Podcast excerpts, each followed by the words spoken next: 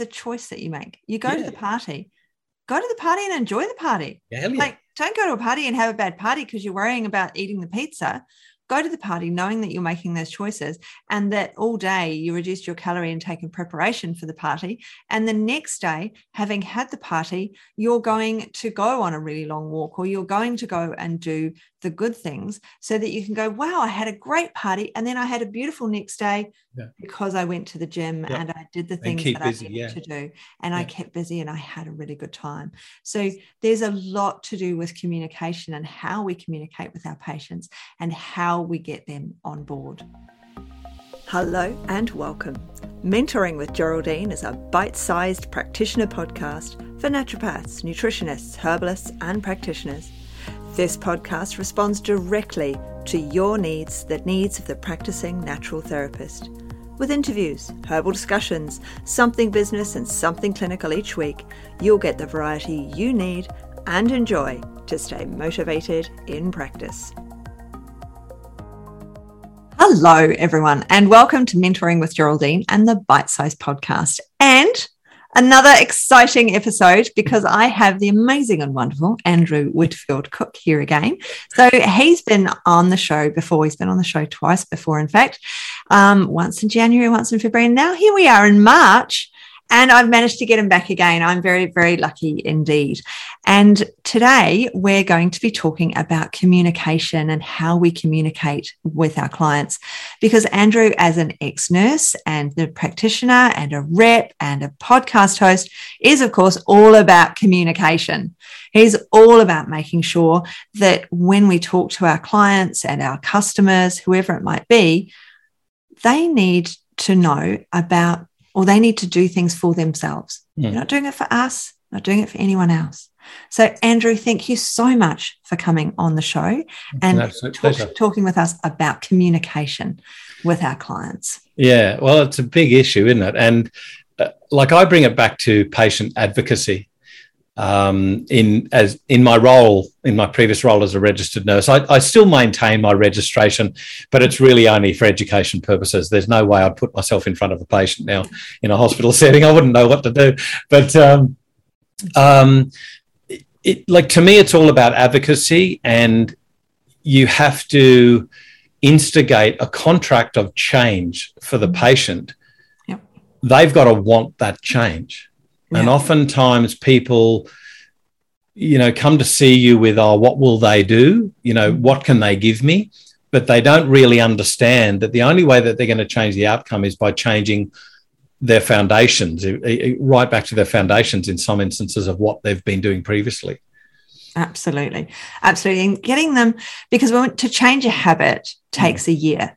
Mm. To change a habit is a really long time. It's not something that happens overnight. I mean, when we talk to our clients, you know, time framing for them is super important. So when you have a, a woman's health, you know, you're talking about periods with them, um, we need to say to them, you need three amazing periods. You need three periods the way you want them to have before we can start slowing down treatment. Well, that's what I say anyway. Mm. Um, but then I also caveat with that, but also we have to have a good month before that three months to know it's a good month. Yeah. And then you're wanting a month post that to know that it really has worked because the body takes three months to learn a new behavior. So our body takes three months to unlearn pain, discomfort, whatever it is that's going with your bad period, or to organize dates for your period if it needs to be longer. But with the mind and habits, you know, we can give up sugar, but it takes us a long time to to deny ourselves and it's not even denying yourself to realize you don't need the cake. Mm. Mm. You know, you've given up sugar, and for a lot, it's like giving up cigarettes, giving up anything, giving up alcohol. There's a long period of I really want it, I really want it, but I can't have it. No, I will go and um, you know jump on a trampoline. I will go and drink water. I will go and do something else. Yeah. And then there comes a point where it's actually I don't care and I don't need that anymore, and we have to reach that point, and then we have to stay with that point and go beyond it. But even before that, Mhm. you've got to get the patient to into a frame of mind where they actually want to embrace that change. Yeah. Because without that willingness to even start, even embark Absolutely. on a change, they have to want something greater than what they've previously been doing. So mm-hmm. there's got to be this, um, you know, a carrot, dangling a carrot, yeah. basically, yeah. saying to them, um, what is it? It's really sort of feeding the dream of what yeah. life can be like. Absolutely. In the future. Um, Absolutely. And, and I know this is, I know this is a very poor analogy, right? but it's kind of like this, sort of. that is, um, Lise Alschuler, a woman who I just love dearly. She's got one of the most positive minds who espouses gratefulness and gratitude in her patients. And she'd say, when patients say, I'm scared of dying, she would counter that and flip it yep. by saying, Well, isn't that because you love life so much? Yeah. So, how about we work on loving life and what you can yeah. gain from the future. Yeah. And that's how she changes that mindset from a, a negative, scared, confrontational barrier, the, all of these stop words yeah. to, oh, what if? Yeah. Oh, a maybe. Oh, a, I wish I, oh, I'd love that. So she paints the future Absolutely. into their minds of what that can potentially be um, future focused and solution focused interviewing mm. is I mean, it's great and it is the only way to do it. It's something you have to learn to do. It isn't something that we're taught. Um, in college, your appointment has to be an hour and a half because there's the 40 minutes with the client, then they go away and, you know, they might do a iridology or something like that, in which time you get to speak to your lecturer, you get to talk to your P2s, you get to go through the case. And then the lecturer comes in and talks to you, and then you can call the patient back and say, This is what we're going to do. Mm-hmm. And in the real world, nobody really has an hour and a half these days. And the, they're not they're not your friend or your friend's friend who's come to see you because that's often what happens in college these aren't people who've made a conscious decision to pay you a quantity of money to set for you to set them on the right path. And they're mate they've got skin in the game because they've given you proper money to do these things. And you don't know in college whether or not your client's gone and done things because you may or may not get to see them again because you only have 13 weeks in that semester. So if they come back, you'll find out if they've done it. Whereas when we're out in practice and we have these people and we want them to come back, so, I mean, there's some financial ways of getting them to come back. You can sell packages so that they will come back because they've got another appointment lined up already. They've paid for it. So it's a great way of doing it. But when we converse with them, we have to get them to concept their own will to change. Yeah, absolutely. We have, we have to change that mindset. We have to really think about how can I get this person on board for themselves? Um, how are they going to and this is where this motivational interviewing the you know the miracle question this is where this solution focused motivational interviewing and saying things oh i want to you know i feel like i'm going to die what about life reverse it find out what their values are find out what's going on in their mindset it's hmm. huge it's absolutely huge. I actually love that analogy with the, you know, just swap it over. So there's also another line of questioning about asking the patient what their expectations of treatment are. Um, and then you can gauge what is a real expectation mm. versus a miraculous expectation. you know, um, for instance, I remember I can clearly remember this guy coming in asking me if saw palmetto would prevent him from getting, would be 100% effective in preventing prostate cancer. And I said, no, magic shop is down the road. Yeah. I say the best medicine in the world will not give you 100% effectiveness. Um, so we've always got to gauge things by how reasonable is that expectation of success in that person as opposed to a population. Yep. Um, and then you can sort of tie that into the treatment expectations per population sort of thing. Yeah. Um, um, but I'm always reminded by a, a way which Dr. Andrew Heyman um, mm. always gauges his patient's willingness to change. Yeah.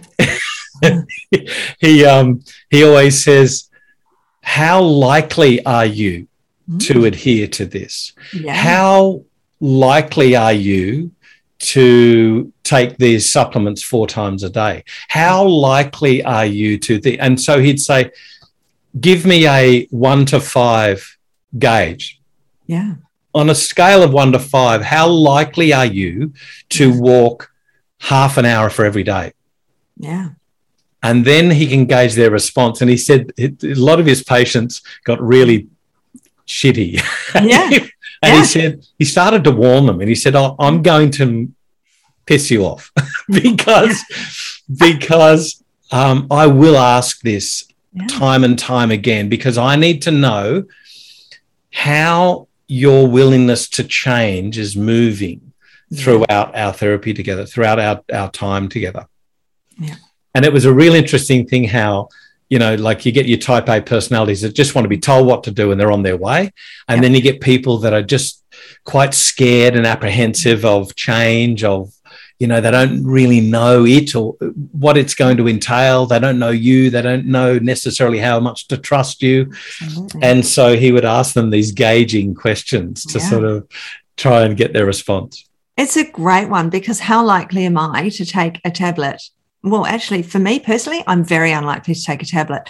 So, everyone um, who's watched me or followed me knows that I have my mud drink every day because I can put every single thing in there. Sometimes it's got herbs in there. If it's a herbal, I can down it. It's a liquid. I mean, I can swallow tablets. I don't have an issue swallowing them. I just have an issue remembering Mm. to swallow them. And there might be something innately in me that says, you know, what is that? Are you going to rattle if you take that? What is that? And so we have to ask our clients, you know, what is the best form Mm. for you to take? Because somebody, oh, I actually don't want a powder. Mm. You know, um, whereas I've kind of got used some even some flavors of the powders I cannot take. Mm. So I tend to mix them all together and put them in a lot of water to spread out all that sweetness. But the um, if we ask them, what form do you like?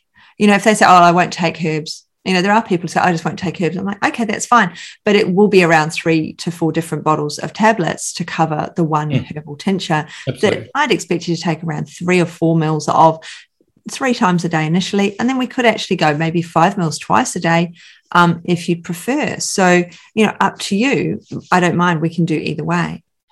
And the other thing I always say to them is this isn't a dictatorship. You can choose what you want to take and what you want to do. I Mm. just need to know so that I can tailor it to suit your lifestyle. Is And- there something else? Yeah, Yeah. and you can gauge their their ex or you can change their expectation of results Mm, um, because it, like for instance if somebody's only willing to take you know one supplement Mm.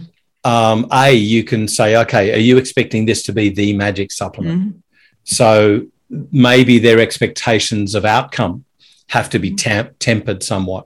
Um, or indeed, you might have to say, you might have that horrible decision to make and just say, look, I'm really sorry, I can't help you yeah. because Yeah. you're not ready to change. You're not Yeah. willing to to do the the things that will change you from the track that you're on. Yeah. But what I would suggest is maybe I can refer you onto a more mm. appropriate practitioner. Yeah. You know, and and you know, in some cases that may be they're not going to take natural medicine and they need a drug. Yeah. That's it. And and the the the the um, the outcome of that therapy will be what that drug will give them. So, Mm. for instance, if they're only going to take a certain anti-diabetic medication, um, you know there are, there are risks inherent with some of these medications. So they might give you a better quality of life in the meantime, but they actually might shorten your life, or they Yes. actually might do something else to you in the long Yeah. run. Absolutely. That's their choice. Yeah. When I, whenever I'm prescribing, I'm always prescribing diet because diet is a prescription. You know, the lifestyle changes, habit changes are part of the prescription. Yeah. But we have to remember using the word prescription makes it, although we're using it in our head as a this is the prescription and this is what I need you to do, they may take that on as a definitive, I have to do this. So when we ask them, you know, what exercise do you do? And they say, oh, yeah, I go to the gym. I'm never going to get anyone to do F45. I'll just put that out there first. But if I were an F45 advocate, I might turn around and go, Well, I'd like you to start doing F45.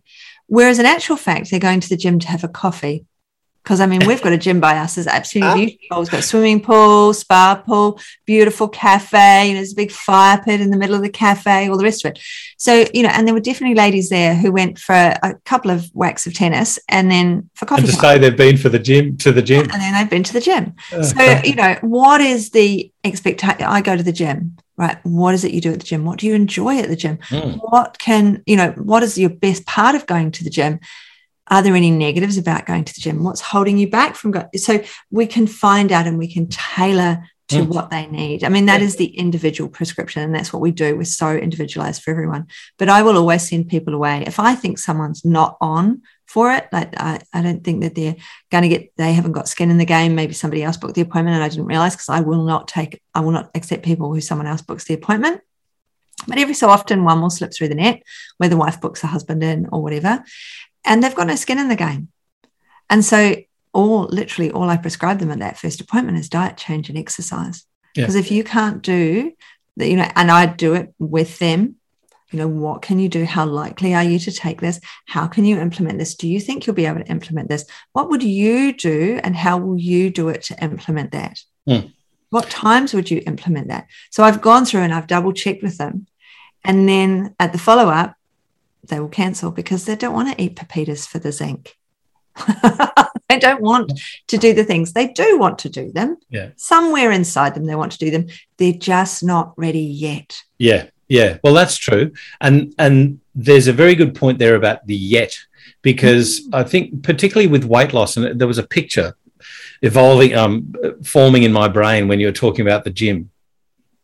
Um, so to say the word yet mm especially with things like weight management, there is a weight loss cycle where people, you know, poke at it with a stick and then they retract and then they don't do anything. Then they might in- investigate ways again and they might take it for a little bit and then they'll fall off the wagon and then they might make a concerted effort and it goes, sort of goes round and then they might you know lose a lot of weight reach a plateau um, you know, get all dismayed about their results and then they might fall off the wagon and then they might restart that cycle. So there's a whole weight loss cycle.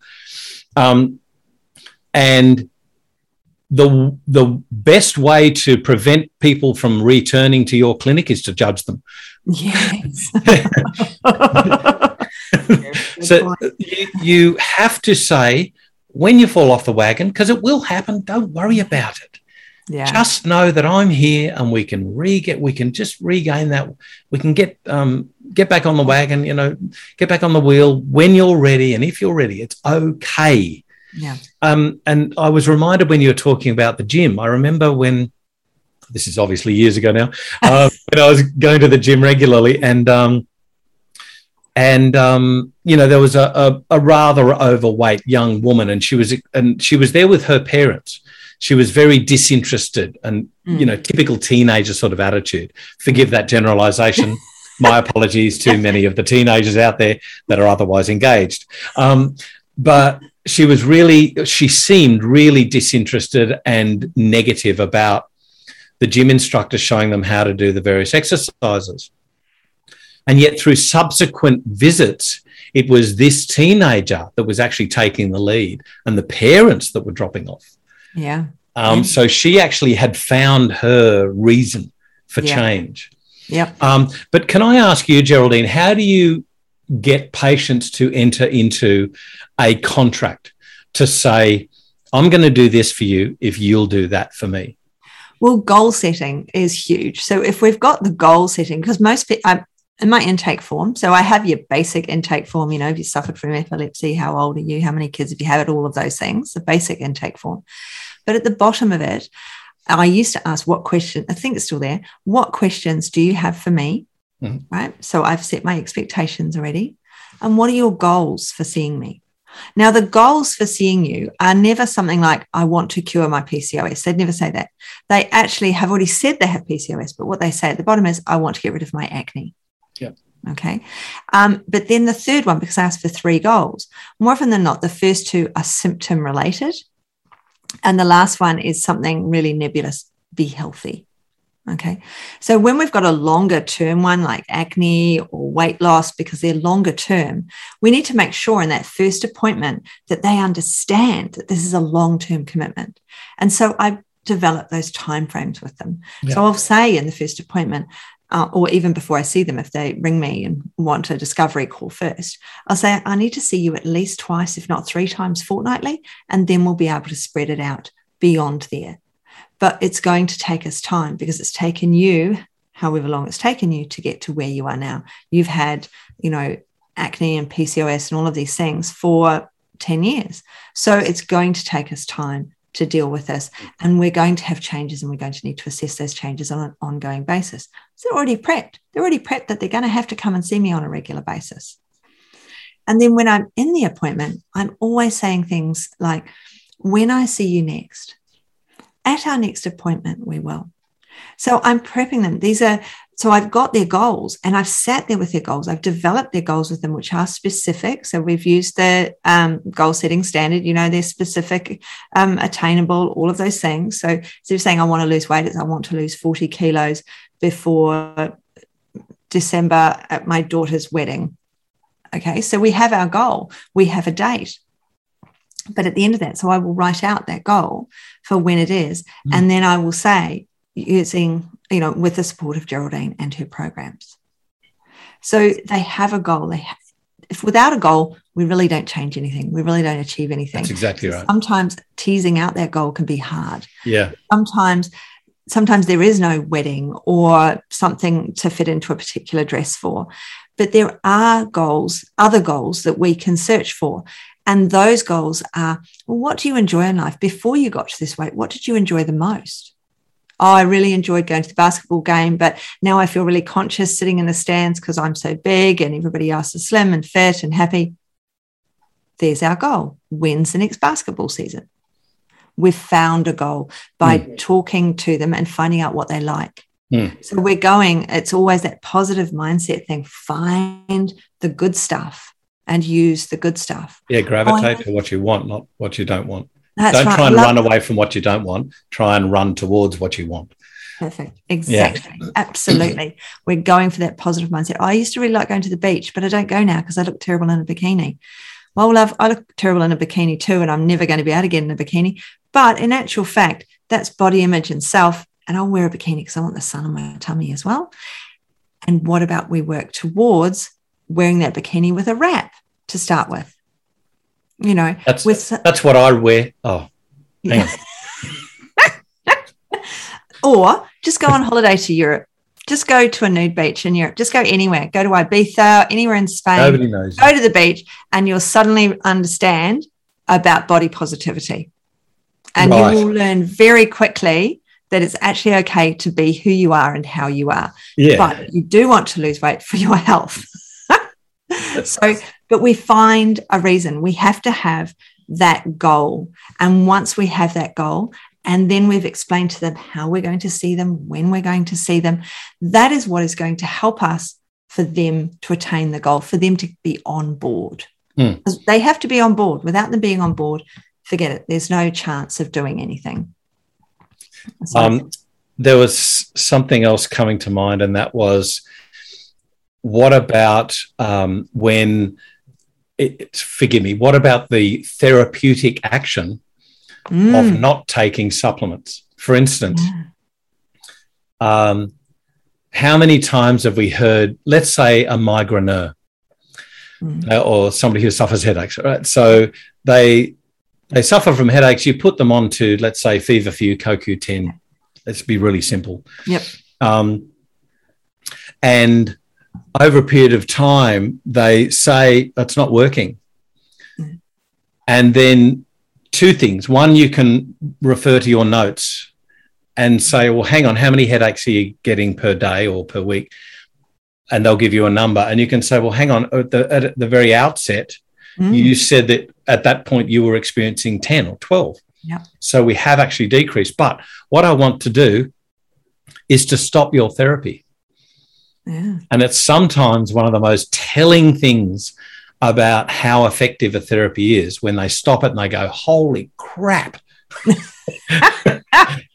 I'm getting back on that glucosamine, or I'm getting back on that, you know, CoQ10 and feverfew. Headaches is one of the quickest ones. You know, magnesium, feverfew, and CoQ10. Yeah, yeah. It works so quickly with, with Yeah. migraines and things like that. Um, Yeah. And that it's only when they stop that they realize how much how how much benefit they were getting from the therapy. yeah. Um, the other part of that, of course, is that dietary, i- i- the insidious sneaking in of old habits from Yeah. dietary incursions, like, for instance, biologically active amines. yeah. And you can see, and it's okay, well, let's investigate this. Yeah. So there, there's certain ways in which you can um, keep people on track by actually withholding or withdrawing therapy at Yep. some point down the track. Absolutely. I- the um, really good note keeping, of course, without withdrawing Absolutely. therapy, if you don't want to, is going back to the beginning, going, well, when I first saw you, you were having 20 headaches a day. Yeah. Now we're down to three. Can you see the changes? Where, where are those changes in your life? Because Mm. we forget how unwell we were in the beginning. So there's a lot about communication that we don't learn, we're not taught. I don't know about you, but in nursing college, when I learned, one of my first lectures was how to get the doctor to um, write up something or do something for you that you needed. It was Right. literally a lecture, right? The lecture also included um, how to get over a hangover the next morning because we were student nurses. But you know, so, but it was a very practical lecture, and knowing how to do these things. I mean, I did a coaching course years ago, not because I wanted to be a coach. Well, I sort of did, but at the same time, I was like, well, how come they're all getting these results they're claiming to get? I'm seeing people for three appointments. I am getting change. I'm totally getting change, but they're not coming back to see me. I'm not getting the lifestyle change that these people need. I'm getting them over the headaches. The headaches have gone, but I'm not getting the change in the lifestyle that I want to see. And so that's why I did a coaching course. And of course, it teaches you how to use language. But then, of course, I had yet another modality. Here I've got another modality again. Do I need yet another modality? No. What I need to learn is how to speak to people within my own um, modality of Yeah. naturopathy and nutrition to get them on board in themselves, not to get them on board with me, but in themselves to do the work they have to do. I can hand them all the supplements in the world, but I can't get them to take them. I can't get them to change their diet. They have to come round to that. And that is, I mean, I have a coaching course to coach people so that they can learn these skills to get people to develop within themselves. Oh, yeah, there's my goal. That's what I'm trying to achieve. And I'm doing that with Geraldine. And I'm going back. My Weight Loss Thursday was one of my most successful programs. I'm not doing it now. Um, it, but that's times, you know, time and all the rest of it. And I'm not seeing weight loss people at the moment. But Weight Loss Thursday, it was as Weight Loss Thursday, I developed a program. I would see them once a month and for a weigh-in, but we'd be in contact every week. Hmm. And these people, they they plateaued. And then they, I would get the message once a week, oh yeah, we went to a party last night. So I just stopped and now I'm eating again. And so then they had the support. But there I was, right there on the end of the text was part of the program that they, oh yeah. And so they'd start again. Mm. You know, and it's all about that communication and forms of communication and learning to communicate with them so that they are the ones who are doing what they need to do for them Yeah. because you can't do it for them. Wouldn't it be great with regards to weight loss if we could change the mindset about rather than, oh, I've slipped off the wagon, I've failed, Yes. rather than saying that, wouldn't it be great if we could say, well, that's fantastic? Yeah. Because we know from experience that the more times you actually have at trying to lose weight, in the end, you're going to be successful. For instance, I gave up smoking around about six times before at 11.58 on the 30th of September 1988, I gave up smoking for the last time Yeah. because of goal setting. But it, I had to do that. Like at one time, I'd given up for six months. You would have thought I would have kicked the habit, but no. Mm. So I went back, and it was only at that stage, 1988, 11:58 at night, that I actually gave up for the last time. Goodness. Um, but um, but you know, isn't it? Wouldn't it be great if we could change that negative feeling to "I fail" Yep. to well, that's fantastic. It's like an, a Thomas Edison moment about you've just discovered another way not to, you know, how not to make a light globe. Yeah. We, we now know It's fine. You know what what your triggers are for um, you know falling off the wagon. You know, Yeah. you know that it might be parties. You know that might be things. So next time, maybe you know you could institute taking along some carrots or your own dip or something like that, rather than a pizza, or maybe even preparing for uh, you know having a, a, a pizza by preloading with a fiber that binds to a lot of that fat so that it's not so bad in quotation marks. Now Yeah. it's still bad, but Yeah. it's not so bad. It will slow down the absorption. Yeah. You know, And that sort talk- of mentality. And I talk a lot about choices because it's a choice that you make. You go to the party, go to the party and enjoy the party. Yeah, yeah. Like, don't go to a party and have a bad party because you're worrying about eating the pizza. Go to the party knowing that you're making those choices and that all day you reduced your calorie intake in preparation for the party. And the next day, having had the party, you're going to go on a really long walk or you're going to go and do the good things so that you can go, wow, I had a great party. And then I had a beautiful next day Yeah. because I went to the gym Yep. and I did the things that busy, I needed yeah. to do. And I kept busy and I had a really good time. So there's a lot to do with communication and how we communicate with our patients and how we get them on board. there was there was another point. Well, f- firstly, sorry to recap. I couldn't. I can't let this one go. I, Okay. I just um, in psychiatric nursing, there's a thing called drug holidays, and it's got to do with: Do you need as much of that medication which was Hmm. holding you? Are you able to reduce or even stop that? Yep. Let's say an antipsychotic medication or something like that, or can we change you onto a less strong one? Something like that. Yep. It is not take lots of drugs and go on a holiday. Yeah. It is not that, but but there is there is premise for trying to reduce the the reliance on supplements once somebody reaches a goal and maybe that can be part of their goal setting to say wouldn't it be great when we're able to get you off this stuff and get you onto a maintenance dose Yeah. the other point I was going to make is about the type and amount of language or the complexity of language that we use. Mm. For instance, we all go to seminars and we talk about, you know, cytokine and T helper cells and CD4, CD8, and then we talk about the inflammasome and NF kappa B and all that sort of. Mm. The bricklayer doesn't care No. nor know about that sort of vernacular. Nor they don't they don't want to know. They want to know is what you're going to give me going to make me feel better? So we've got to take the complex language that we learned and make that into a very simple language that they can understand. Absolutely. Here's an example.